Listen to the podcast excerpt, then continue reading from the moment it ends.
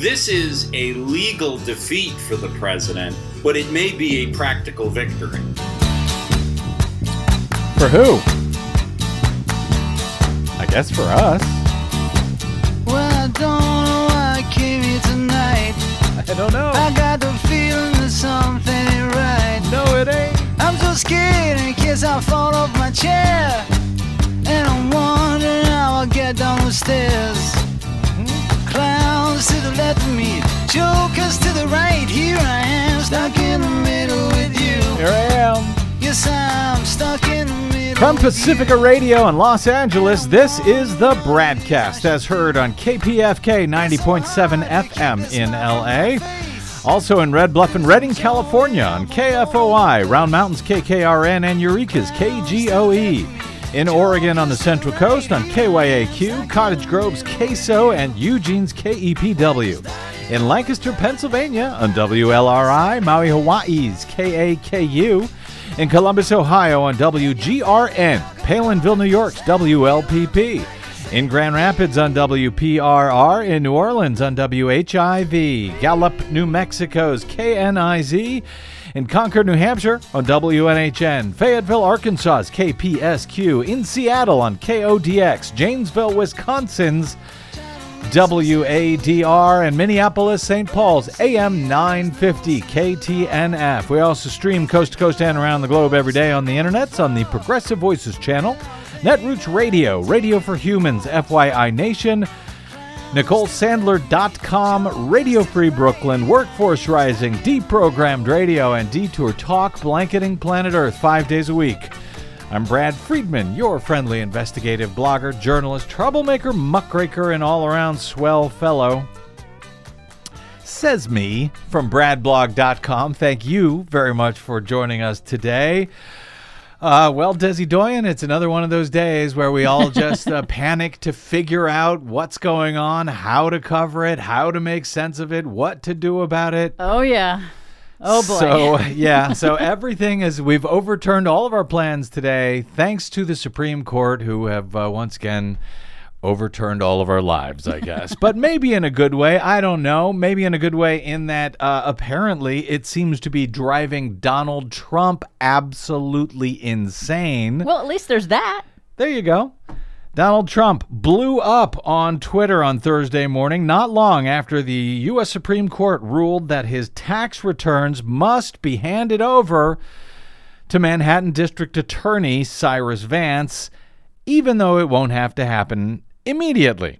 Trump complained that he will, quote, have to keep fighting in a politically corrupt New York, thanks to the ruling on Thursday. Well, yeah, actually, he may be fighting to stay out of jail in New York if, as now appears likely, the district attorney will, in fact, get access to years of what are believed to be fraudulent financial documents filed by Donald Trump before he became president of the United States. Not fair to this presidency or administration, the president whined on Twitter. Courts in the past have given broad deference, but not me, he wrote in all caps oh, in Lord. Another tweet just one minute later. The tantrum continued in the form of a barely coherent Twitter thread in which Trump raved on about his bogus conspiracy theories that Barack Obama's administration was supposedly spying on his twenty sixteen campaign. And, you know, I, you know, we don't usually uh, read his tweets here, but they are so insane, frankly, and maybe suggest, I don't know, that he's coming unglued? Is that possible? Was yeah. he ever glued in the first exactly. place, now that I think of it? So uh, he says, uh, we have a totally corrupt previous administration, including a president and vice president who spied on my campaign and got caught. And nothing happens to them. This crime was taking place even before my election. Everyone knows it, and yet all are frozen stiff with fear. No Republican Senate Judiciary response. I guess that one's for Lindsey Graham, who heads the uh, Senate Judiciary Committee. no justice, no F B I, no nothing. Those are all in all caps. Major horror show reports on Comey and McCabe, guilty as hell, nothing happens. Catch Obama and Biden, cold, nothing. A three-year, forty-five million dollars Mueller hoax, failed, investigated everything, won all against the federal government and the Democrats, send everything to politically corrupt New York, which is falling apart with everyone leaving to give it a second, third, and fourth try. Now the Supreme Court gives a delay ruling that they would never have given for another president. Now, mind you, I'm just reading. This is this is an actual thread. Wow. This is actual coming out of, of the president's brain. Such as it is. And uh, by the way, on that, uh, he may be right about this would never have happened, uh, never have been given for another president. He may be right, but not for the reasons that he is claiming. We'll get to that with our guest in a moment. Uh, continuing on with this madness, this is about, all all caps, prosecutorial misconduct. We catch the other side spying on my campaign, the biggest political crime and scandal in U S history, and nothing happens. But despite this, I have done more than any president in history in first three and a half years. So just wow, that's the president of the United States today. And by the way, even if all of those things that he just uh, ranted, even if all of that was true, that Obama and Biden spied on him and the Mueller investigation was a big hoax, et cetera, it still would not have anything to do with the cases on which the Supreme Court ruled on Thursday. I know. It's nothing. I mean, so in other words, uh, this was literally, n- literally nothing more than a tantrum. A and ta- it was his greatest hits. It wasn't even relevant to what was going on today. No, it was not even an actual response to what the court did today, which, by the way, works out pretty well for him overall.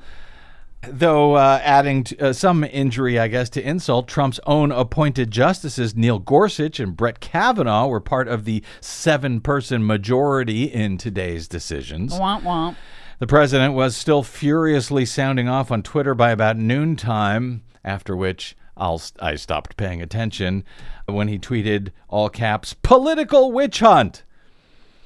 Okay, so with that madness out of the way, what was this witch hunt? Republican-appointed Chief Justice John Roberts began the majority opinion in Trump v. Vance this way. two hundred years ago, a great jurist of our court, Chief Justice John Marshall, established that no citizen, not even the president, is categorically above the common duty to produce evidence when called upon in a criminal proceeding.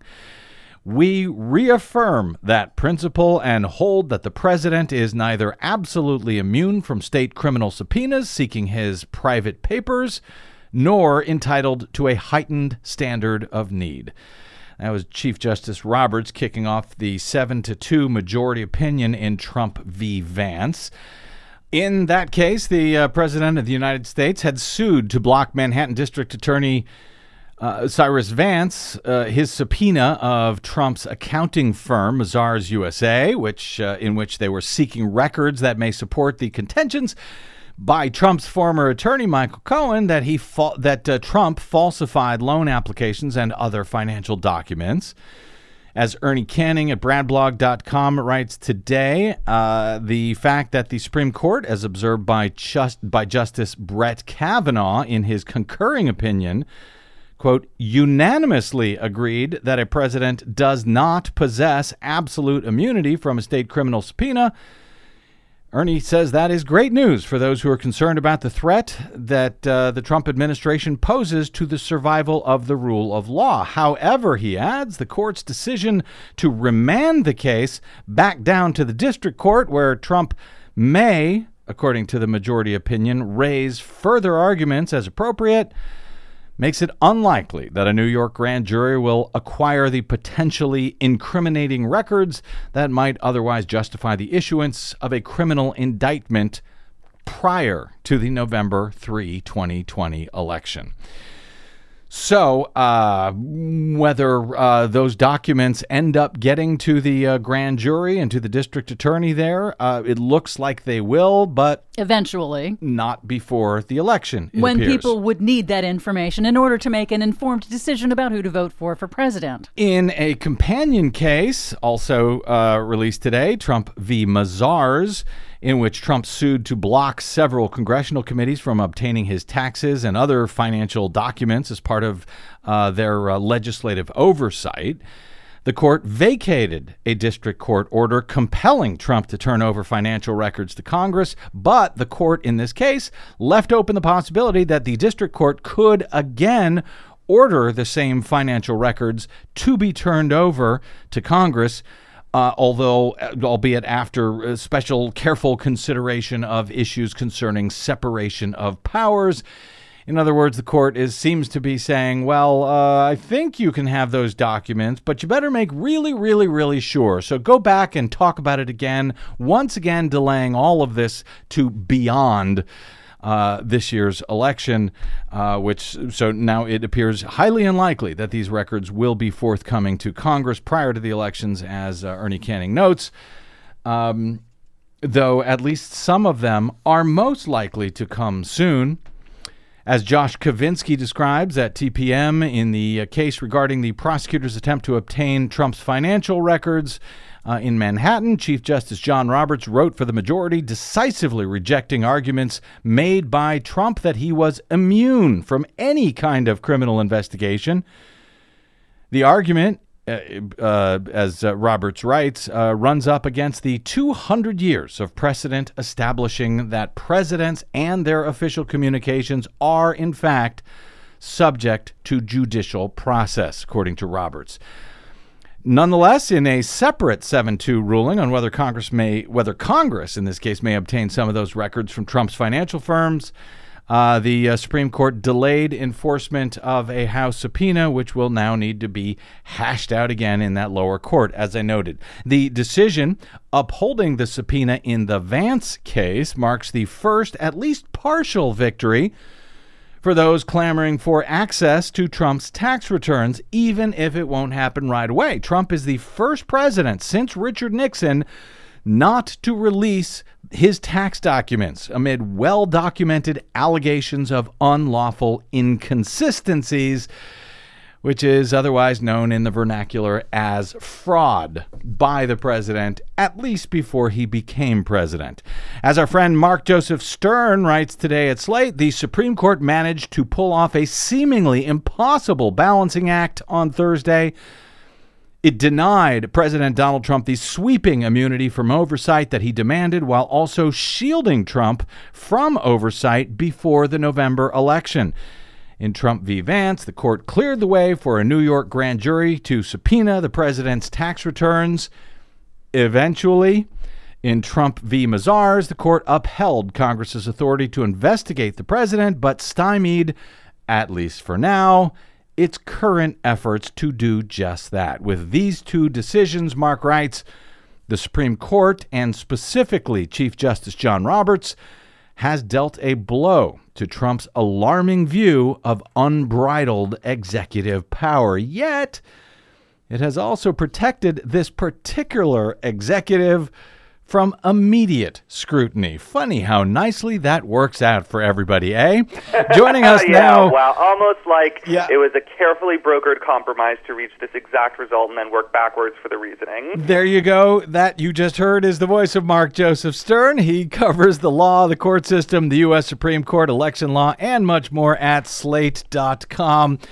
Yeah, it was kind of a dizzying mor- uh, morning out here, Mark, I got to tell you, on the West Coast, because we woke up to these headlines declaring a loss for the president and then a win for Donald Trump for now, and then court finds middle ground. It was impossible just looking at the headlines alone to determine what actually happened on Thursday, uh, though I am led to wonder if Trump's uh, tantrum tweets declaring today's ruling is not fair to this presidency, might that actually tell us the story, or uh, if even that, is it is it, is that meant to manipulate opinion to make the public believe this is worse for him than it actually is?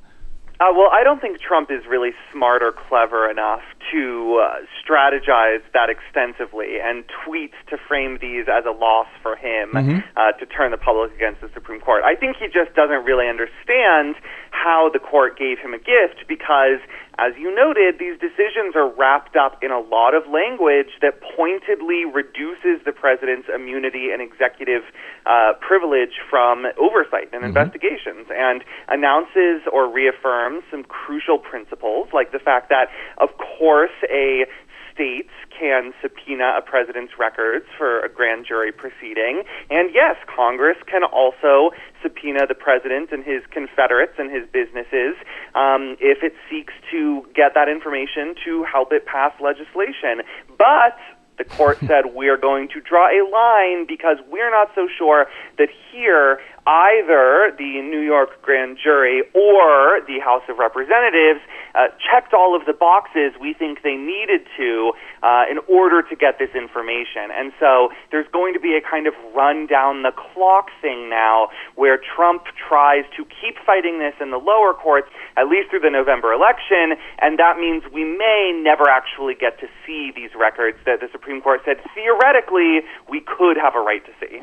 Uh, yeah, and that's what I want to clarify. In both of these cases, uh, you note today at Slate that the, the court sent them back down to the lower courts for review. Now, in the Vance uh, case, the district attorney's case, you argue that the move is probably just a hiccup on the way to a final order sending Trump's tax returns to the New York grand jury, but that the Mazars case regarding the congressional subpoenas of this material, you say the court's compromise could functionally kill the House of Representatives' efforts to get its hands on Trump's financial records. Why, even if it takes longer, would that functionally uh, kill that effort?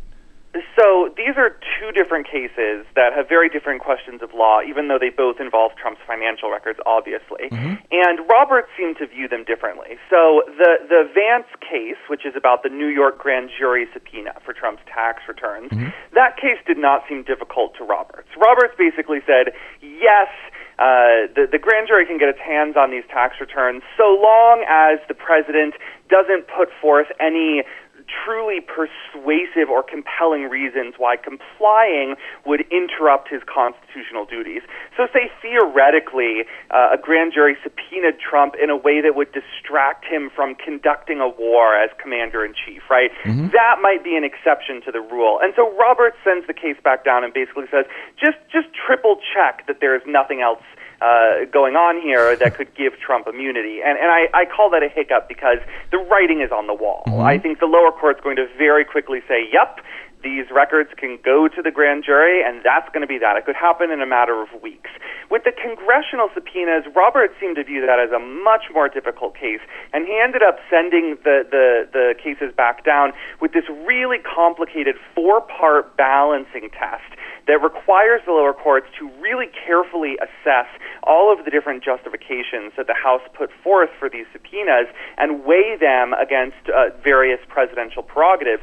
That process is probably going to take a while. It's probably going to draw some dissent from Trump judges, and it's probably going to lead to a lot of appeals, a lot of red tape, a lot of uh, basically running down the clock. Mm. That's why I suspect these records are not going to get to Congress before the November election, if they even get there at all. And, and well, if they get there uh, not before the November election and not before January, when a new Congress will be seated, does the case still stand, or does everything have to be filed all over again by the next Congress at that point? I am fairly certain that they will have to start over. I am fairly certain these subpoenas are going to expire because the House is going mm-hmm. to essentially lose the authority that it had to issue them in the first place. Um, and then, of course, it's, if Trump loses, the House is going to lose a lot of its justification for filing them in the first place. The whole idea here um, was that the House wanted to figure out how to pass legislation that would basically prevent us from having another Trump in the future, that would prevent us from having a president who is entangled in foreign businesses, who is corrupt, whose confederates are engaged in money laundering and financial misconduct, and they wanted to use Trump as an example, as a sitting president, and also hopefully pass this, these laws before he left office. Mm-hmm. And if Trump leaves office, the, the House loses the urgency of the matter, mm-hmm. and that's where I think Roberts did give the president some wiggle room and said, look, if, if this information can be found in another way, if Congress can go a different route, if the information's not really necessary or it's urgent, then that might be a different story and Congress might have to lose. Yeah, uh, Attorney uh, Scott Lemieux, who writes at Lawyers, Guns, and Money blog, uh, tweeted, the ruling is no president is above the law, but they postdated it to the Biden administration.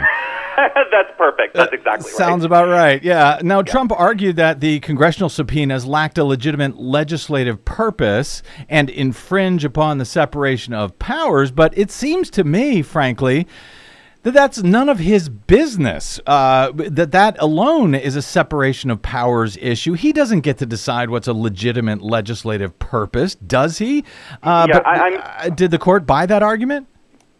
So I'm really glad you said that. The court claimed not to buy that argument. The court said, well, you know, we think that generally Congress has the power to issue these subpoenas, that generally the courts should defer to uh, Congress's ideas about which subpoenas are necessary and related to a legitimate legislative purpose.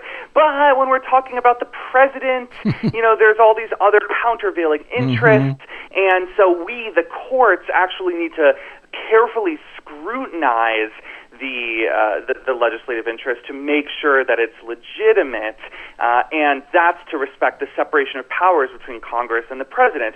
Well, the court seems to forget that there's also supposed to be separation of powers between the judiciary and Congress. Mm-hmm. And these precedents that uh, that give Congress the power to issue these subpoenas, they actually emerged out of the Supreme Court's desire to keep itself out of disputes between Congress and the president, to respect the separation of powers. And Roberts basically uh, just crosses through all of that reasoning from these past cases. He doesn't seem to see any separation of powers problem with the courts uh, double, triple, quadruple yeah. checking the work of Congress. Yeah. His only concern is about the powers between Congress and, and mm. the president, and I think that's because he thinks the Supreme Court can do no wrong. Uh, Donald Trump did tweet again today. He's been on this tantrum all day, uh, in all caps, so you know he means it. He said, uh, this is a political witch hunt, but if it is, apparently it's one that his own appointees, uh, Neil Gorsuch and Brett Kavanaugh, both appeared to have signed off on uh, in these in these rulings today.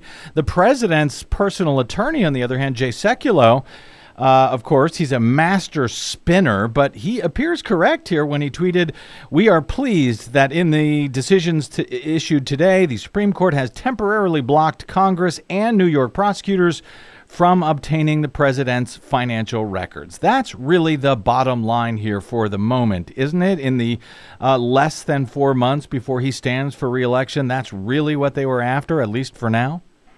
Yes, although, as I said before, I think he's too optimistic about the tax returns question. And quite frankly, if I were Donald Trump, I would be more worried about that case than the congressional subpoena case, because really one of the goals of the congressional subpoena case, in addition to crafting legislation, was letting the American people see their president's conflicts of interest and foreign entanglements.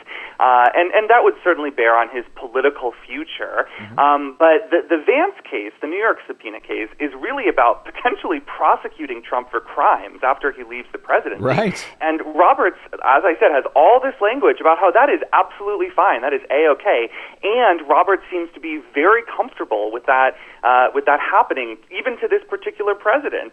Um, and so if I were Trump, I would probably have wanted a, a, the reverse outcome, mm. to have Roberts more worried about the Vance case. And it seems the Chief Justice says, hey, Trump, you're on your own when you leave office, and is definitely or almost certainly going to let these tax returns make their way to the grand jury. Now, there was one part of his tantrum uh, that actually seems spot on to me. And by the way, I try to ignore his tantrums usually, everything he says on Twitter, but uh, there are some uh, t- some telling remarks here.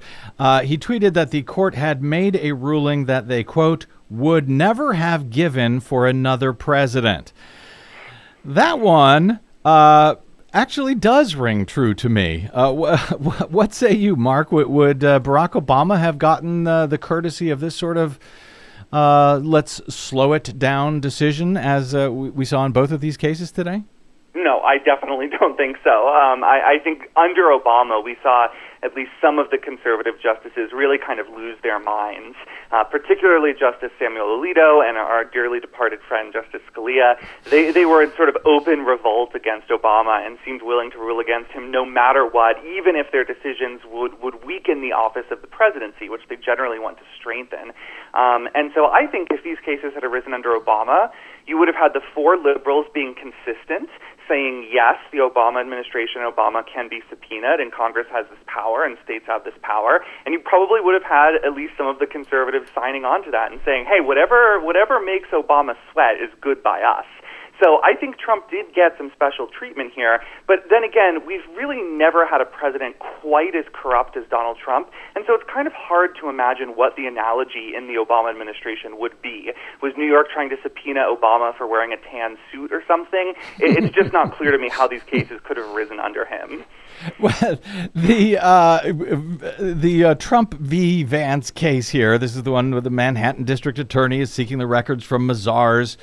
Uh, that, that may back up uh, Trump's former attorney Michael Cohen's claim that Trump falsified various financial documents like loan applications, tax returns, et cetera. Uh, that's the one where Trump's attorneys actually argued in the appeals court, as I recall, that in fact, if Donald Trump did actually literally shoot someone on Fifth Avenue, that law enforcement officials would be barred from either investigating or even from stopping him from doing so. His lawyers actually argued that in court. Did the Supremes ultimately speak to that issue in their opinions here?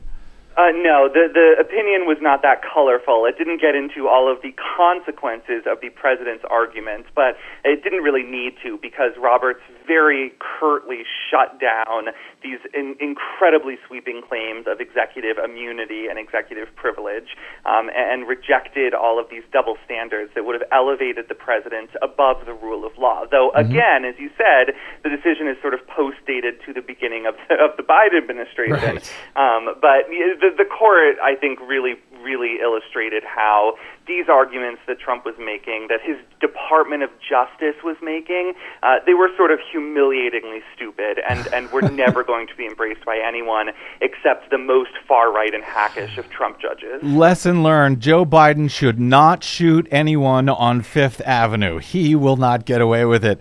Finally, Mark, uh, between this and the Mueller reports, Uh, conclusion that the Department of Justice cannot hold a president to criminal account, which I think is totally wrong, by the way.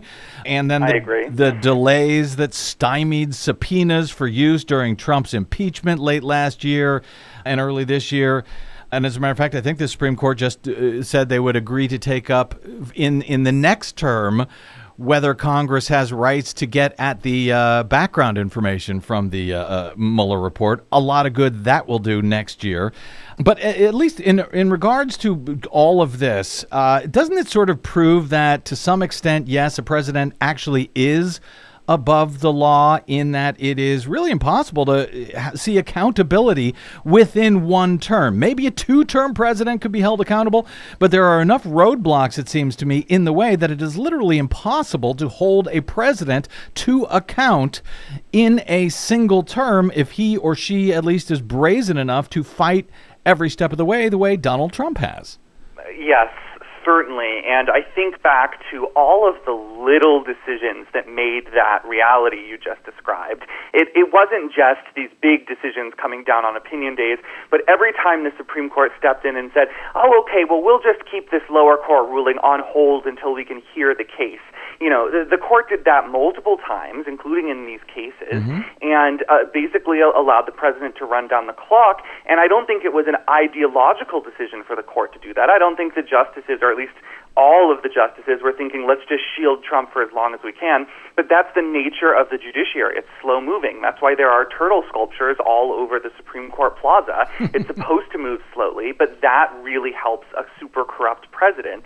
Um, and, and so I do think we've seen a real problem here where the courts just have to be a little deferential to the president. You know, they just have to say, okay, well, we'll decide this in due course. Mm-hmm. And the president gets so many extra months where he can just sit there and twiddle his thumbs and say, well, I'm not getting subpoenaed today. It's yeah. another good day for me. Yeah, I mean, that was uh, a lot of the Republicans in the Senate used that as their excuse to vote to acquit. They said, well, we might have, uh, you know, done something else here, but the, they did it wrong in the House. They should have gone through the courts uh, with their subpoenas to get all of the information. Well, it's clear that had they done that, we would have never been able to have an impeachment in one single term of a president. I, I mean, th- that's a this is a very bad place for a country to be in. I think we really need to relook at how there can ever be presidential accountability, uh, given the way things are set up now. Uh, Mark Joseph Stern, does that uh, thus conclude our uh, Supreme Court term this year? Are there any uh, other odds or uh, pieces of business or cases still to uh, come out from the court? So we're done with all the, the, the cases that the court has heard arguments in, mm-hmm. but we, you and I were just speaking a few days ago about these election law cases where mm-hmm. the Supreme Court jumps in at the last minute to preserve a voter suppression law. That will continue happening. The Supreme Court is never far away, and uh, over the next couple of months before the court's next term begins in October, we will undoubtedly get a series of emergency orders that divide the court, probably along ideological lines, many if not most of them relating to voting rights. So the court's work is never done, but we can at least breathe a sigh of relief on, on Monday mornings and not have to worry about how the court's going to damage democracy and, today. And yet, I'll be able to find an excuse to harangue you to come on the show at some point, maybe, uh, for the rest of the summer. We'll see. It's always a pleasure. No harangue needed. Thank you. Mark Joseph Stern covers law, the courts, the U S Supreme Court, and much more at slate dot com. He's always a must-read when you really want to understand what the hell is actually going on. Find his work at slate dot com. Find him on the Twitters at M J S underscore D C. Thank you, Mark Joseph Stern. You may now stand down. Thank you so much. Well, I'll talk to you in October at the very latest. Okay, thanks.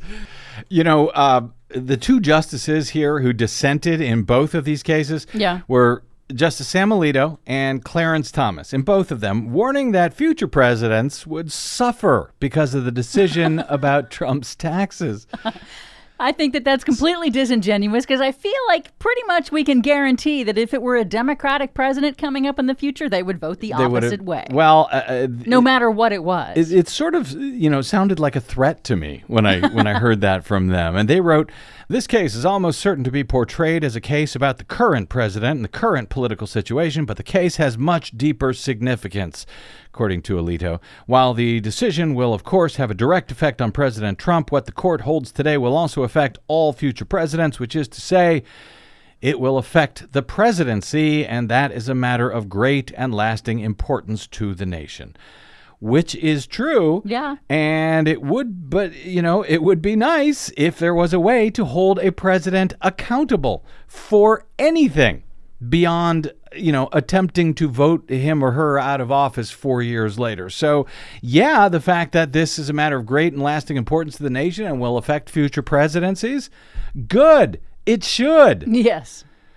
Although it should happen a lot faster. Uh, but anyway, uh, you know, I, I'm sure, by the way, that Republicans will also soon agree with me about that. Gosh, you think? Just as soon as there's a Democrat in the White House.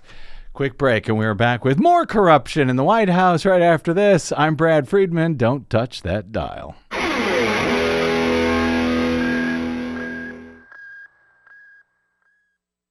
Hey, this is Brad. If you haven't noticed by now, it's no easy feat finding facts, real facts, not alternative facts, over your public airwaves. We try to bring you real facts, truth, and clarity without fear or favor each and every day on the Bradcast. But we need your help to do it, and that help is needed more now than ever. Please stop by Bradblog.com slash donate today. That's Bradblog.com slash donate, and thanks.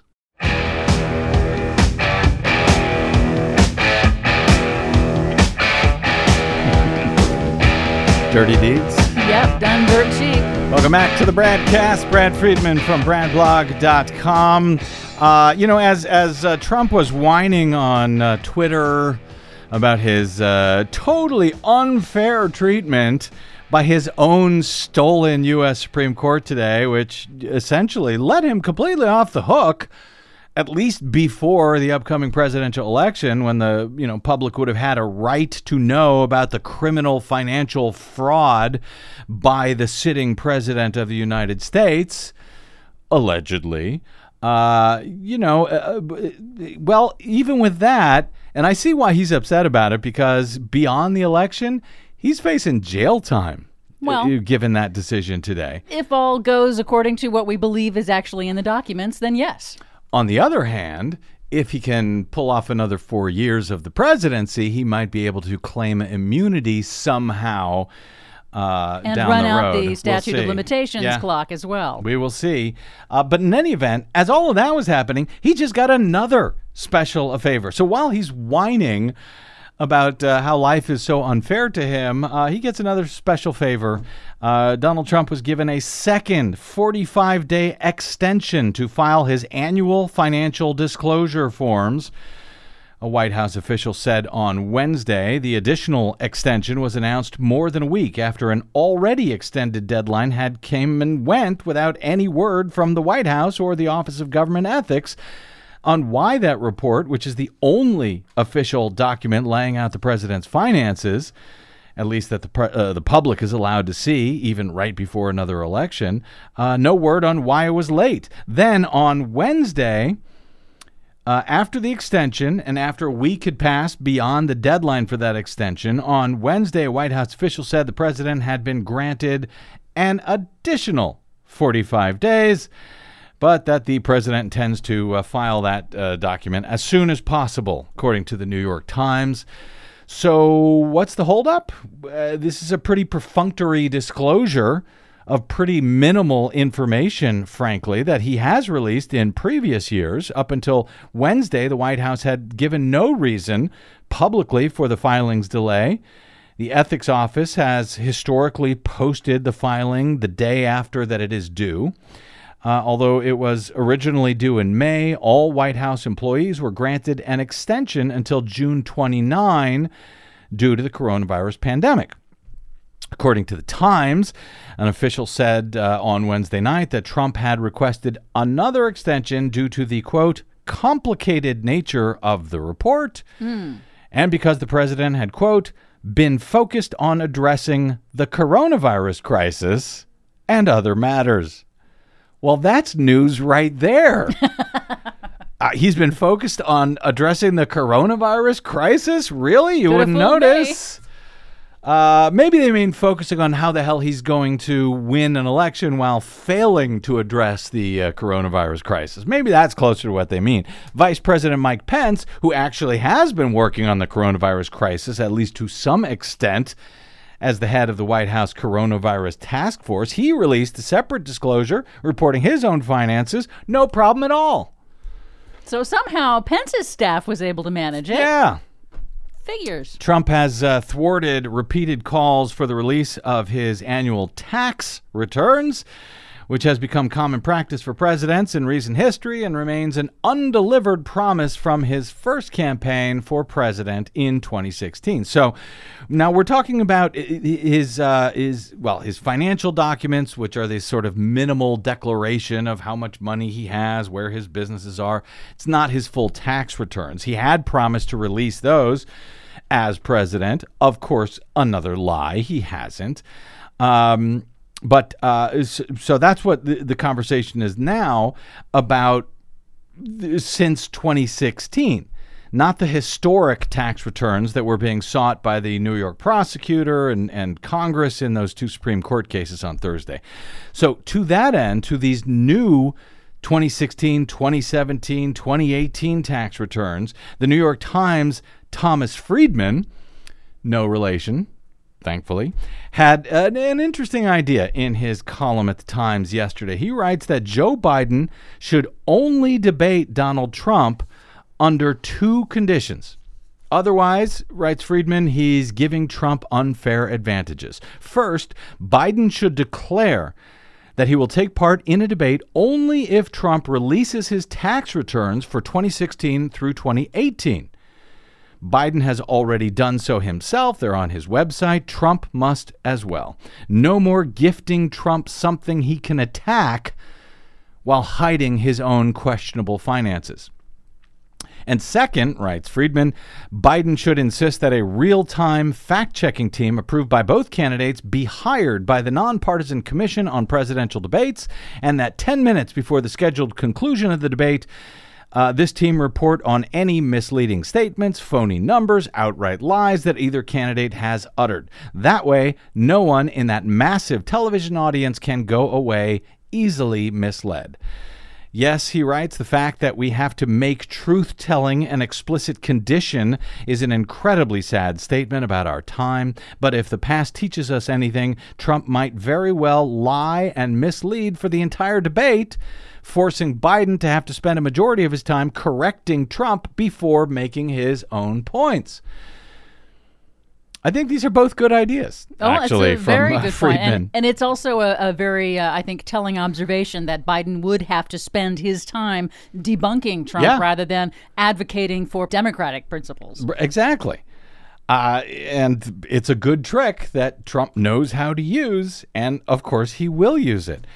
Uh, Friedman goes on, because of COVID nineteen, Biden has been sticking close to home, wearing a mask and social distancing, and with the coronavirus now spreading further and Biden being a responsible individual and role model, it's likely that he won't be able to engage with any large group of voters before Election Day. Therefore, the three scheduled televised debates, which will garner huge audiences, will carry more weight for him than ever.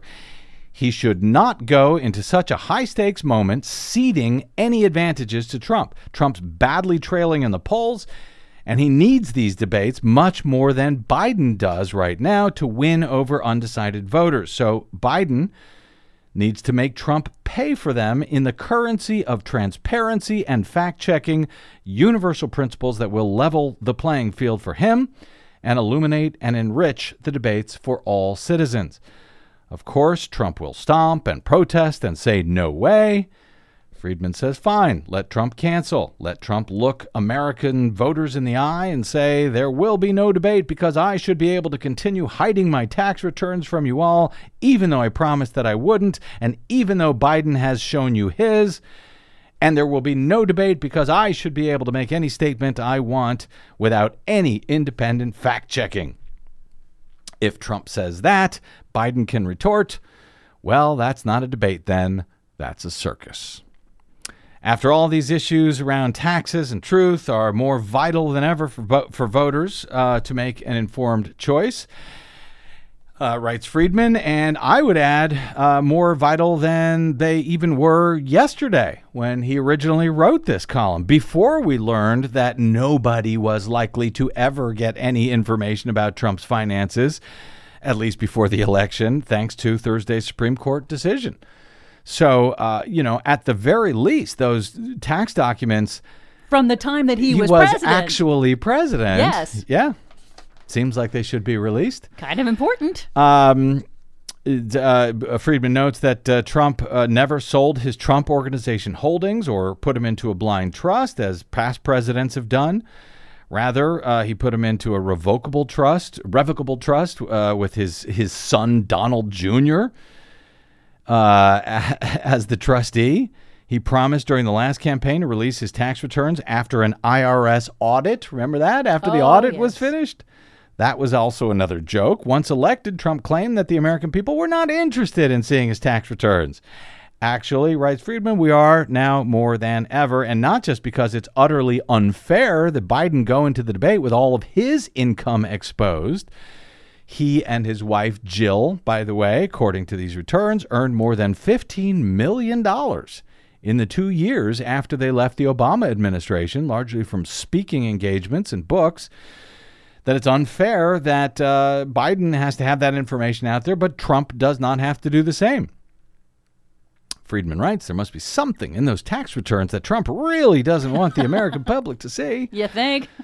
Debating Trump is unlike debating any other human being. Trump literally lies as he breathes, and because he has absolutely no shame, there are no guardrails. That is why it's so important to insist that the Nonpartisan Commission on Presidential Debates hire independent fact-checkers who, after the two candidates give their closing arguments, but before the debate goes off the air, would present a rundown of any statements that were false or only partly true. Only if leading in uh, leading into the debate, American voters have a clear picture of Trump's tax returns alongside Biden's, and only if coming out of the debate they have a clear picture of who was telling the truth and who was not, will the American people be able to make a fair judgment between the two candidates. That kind of debate, and only that kind of debate, writes Friedman, would be worthy of voters' consideration and Biden's participation. Otherwise, he writes, Joe, stay in your basement. Which he hasn't been, but okay. So that's what Friedman's calling for. We'll see if the uh, Biden campaign picks up on that. I think they'd be wise to. Oh, yeah. Actually. I think it makes a, it's a great tactical move, too, which, you know, Democrats uh, have not been great they're at. They're not tacti- good at tactical moves. Tactical no, moves or strategy. That's not their... You know, they're better at governing, not so great at campaigning. Okay, a couple more things real quick before we get to Desi Doyen and the latest Green News report coming up with... Uh, you got any good news, by the way, for us in that Green News yes. report today? Yes, I do. Do we? All right, cool. Uh, so uh, yesterday, uh, I, I, I don't know if I should call this a correction. I guess it's... We'll call it a follow-up. Uh, you remember uh, Vice President Mike Pence yesterday indicated that the C D C would be issuing new guidance for reopening schools because Donald Trump had complained about the existing guidelines meant to keep children safe when and if schools reopen in the fall, which for many school districts would be next month.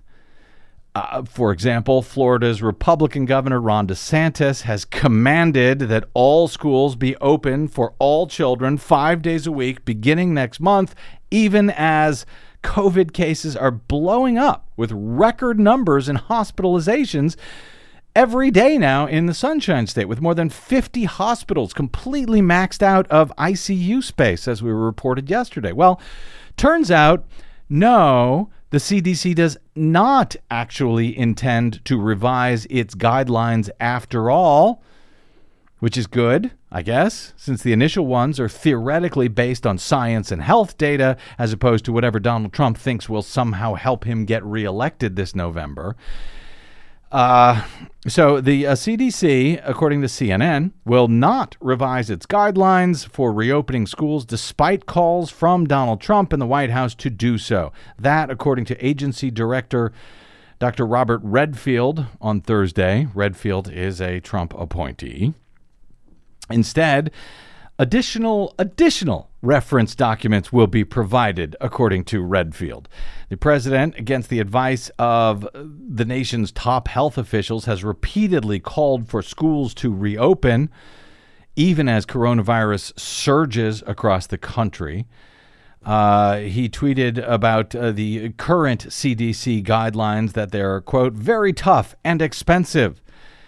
And in another threat, he threatened uh, another tweet. He threatened to cut off school funding if these if schools resisted reopening, though it is unclear what the federal government can actually do, since most schools are funded by local funding, not federal funding. Yeah, but the threats, uh, they land anyway, yeah, regardless of if he's got the power behind it. Responding to a question on the president's tweet slamming the guidelines, Vice President Mike Pence told reporters that the C D C would be issuing a new set of tools next week. Uh, but Redfield uh, on Thursday claimed that the C D C would not be changing any guidelines, uh, and that that added to the confusion here because there will be a new set of tools, but the existing guidelines will, will stand. So just chalk that up, add it to the nonstop, never-ending... chaos? Yeah. Confusion? Incompetence? Disaster? Keep going. We could go all day. well, Ex- I do I do want to say, though, yeah. I am glad that at least uh, Redfield, uh, at the head of the C D C, drew a line somewhere. So now we know where the line, for now, is with the C D C. Sort of. Sort of. Sort of. Hey, you know... Uh, okay, one more here before we go. The uh, Trump, this. So uh, who could who could have seen this coming?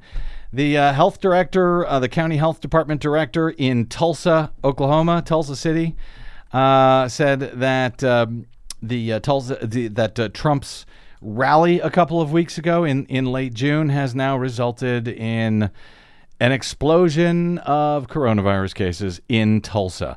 Tulsa County reported two hundred sixty-one confirmed new cases on Monday. That was a one-day record high. And then uh, another two hundred six on Tuesday. Uh, Doctor Bruce Dart, the uh, Tulsa City County Health Department director, said in the past few days, we have seen almost five hundred new cases, and we've had several large events just over two weeks ago, he said, referring to the uh, rally and the protests against them. He said, so I guess we just need to connect the dots, saying that it was more than likely those uh, events, Trump's rally, that contributed to the spike. A reporter who attended the Trump rally is among those who have tested positive, along with six of Trump's campaign staffers and two members of the Secret Service who worked in advance of the rally. Statewide, Oklahoma health officials on Wednesday reported the state's second highest daily total of new cases since the start of the pandemic. The new cases reported by the Oklahoma State Department of Health followed a record high of eight hundred fifty-eight cases that were reported the day before on Tuesday, bringing the total number of confirmed cases in the state to almost eighteen thousand. The actual number of infections, however, is thought to be much higher because many people have not been tested and some who get the disease don't show symptoms. So everything is going very well as usual. And if you think that's going well, just wait till we get to Desi Doyen and the Green News Report coming up next right here on the Bradcast. I'm Brad Friedman.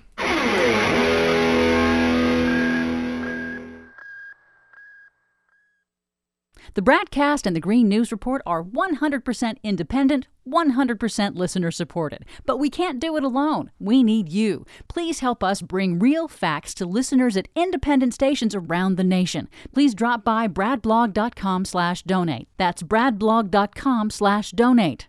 And thanks.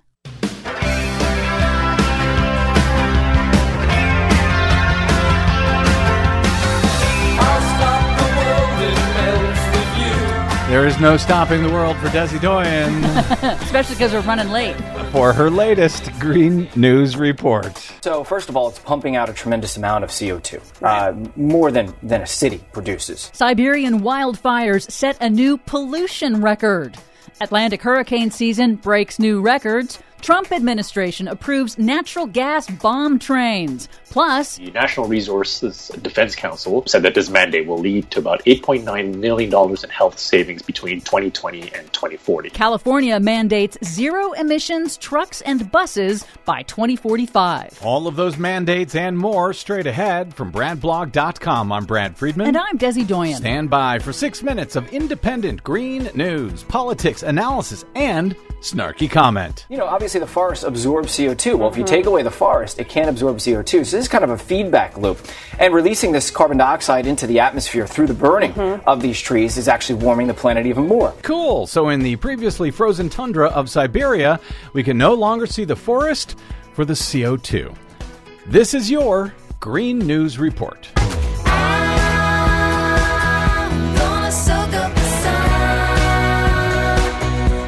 Okay, Desi Doyen, I think hurricane season started about five minutes ago, but it's already breaking records? What? Yes, it actually started on June first, but yes, the twenty twenty Atlantic hurricane season is already a history maker. Washington Post meteorologists warn it is likely to get worse. The Northwest Atlantic is abnormally warm, running about four to five degrees above average, mm. and that heat energy formed Tropical Storm Edward, which on Sunday became the earliest fifth named storm ever recorded. Wow. Before Edward, Tropical Storm Dolly formed in a region where a June storm has never formed before. This week, at a station off the coast of Miami, Florida, sea surface temperatures hit an all-time high record of ninety-two degrees. Scientists link these warming oceans to man-made climate change. I'm sure it'll all be fine. The sixth named storm of twenty twenty, by the way, will be named Faye. And that's not usually seen until September. So keep that in mind. I will. In Siberia, record high temperatures and drought have helped trigger intense fires for the second straight June in a row and are now setting new records for releasing carbon emissions that were also broken just last year. In one month, the Siberian fires have released as much carbon dioxide as the nation of Ireland does in a year. Wow. And a new study from Purdue University this week has found that ice on lakes in the Arctic is melting earlier than ever before, causing an increase in methane emissions, which is a more potent greenhouse gas than carbon dioxide on short timescales. So these are all troubling, self-reinforcing feedback loops. You have uh, the, the fires are burning in the forest because it's too hot, but when they burn, they release more C O two, which makes it even hotter. Yep. This is not good. No, scientists say that these alarming changes in the Arctic are actually unfolding decades earlier than they had predicted. Get it right, scientists. And it's not just the North. The South Pole is also warming fast. Cool. A recent study in Nature Climate Change concludes that parts of Antarctica are warming three times faster than the rest of the planet. I'm sure everything's fine. And a new study of tree ring data finds that South America has now seen an unprecedented increase in severe droughts and extreme rainfall events since the nineteen sixties, which the scientists, surprise, attribute to man-made climate change. Well, you know, I've recently learned if we did Didn't do all of these studies, we wouldn't have all of these problems. In politics, remember the spate of exploding oil trains a few years ago? Oh, I do. With legal and regulatory battles hampering construction of new pipelines, the Trump administration has taken the final regulatory step to allow shipments of liquefied natural gas by rail. Previously, federal hazardous materials regulations prohibited shipments of liquefied natural gas by rail due to safety risks. It's a move opposed by environmental groups and fifteen states as unsafe because of the dangers of a possible derailment, spill, or explosion in residential areas that could be catastrophic. I'm sure it'll all be fine. But some good news. A new study finds that spreading rock dust on fields helps to remove C O two from the atmosphere. atmosphere. It actually draws it down in a process called weathering that binds C O two from the air. The study finds that it's relatively cheap and can also boost soil health. Scientists say that transitioning away from fossil fuels is still required, but rock dust could be another tool to help us remove C O two. Rock dust. Yes, rock dust. And finally, here in the United States, in another first-in-the-nation move, California regulators have voted to require all trucks and vans sold in the state to be zero emissions by twenty forty-five and getting to half of them sold in the state by twenty thirty-five. That's to reduce deadly pollution at the nation's largest port in Los Angeles and to help address climate change. At least seven other states and the District of Columbia may follow. Cool. Donald Trump's not going to like that at all. Nope. For much more on all of these stories and the ones we couldn't get to today, check out our website at green news dot brad blog dot com. Find us, follow us, and share us planet-wide on the Facebooks and the Twitters at Green News Report. I'm Brad Friedman. And I'm Desi Doyen. And this has been your Green News Report. He's bound and down, loaded up and trucking. Are we going to do what they say can't be done? We've got a long way to go and a short time to get there. I'm eastbound, just watch old bandit run. Oh, I love that song. I do too. Long way to go and a short time to get there. Yeah, let's write that song right out of here, shall yep. we? My thanks to our producer, Desi Doyen, to uh, my guest today, Mark Joseph Stern of Slate dot com, for joining us at the last minute. Thank you, Mark, and to all of you for spending a portion of your day or night with us. If you missed any portion of today's program or any other, you can download it anytime for free at brad blog dot com. That is made uh, possible thanks to those of you who support our work, helping us to stay on your public airwaves by stopping by brad blog dot com slash donate. Drop me email if you like. I'm Bradcast at brad blog dot com. You'll find me on the Facebooks and the Twitters at the Bradblog. We'll see you there. Until we see you here next time, I'm Brad Friedman, good buddy. Good luck, world. Eastbound and down, loaded up and trucking. Are we gonna do what they say can't be done? We've got a long way to go and a short time to get there. I'm eastbound, up, watch old bandit run.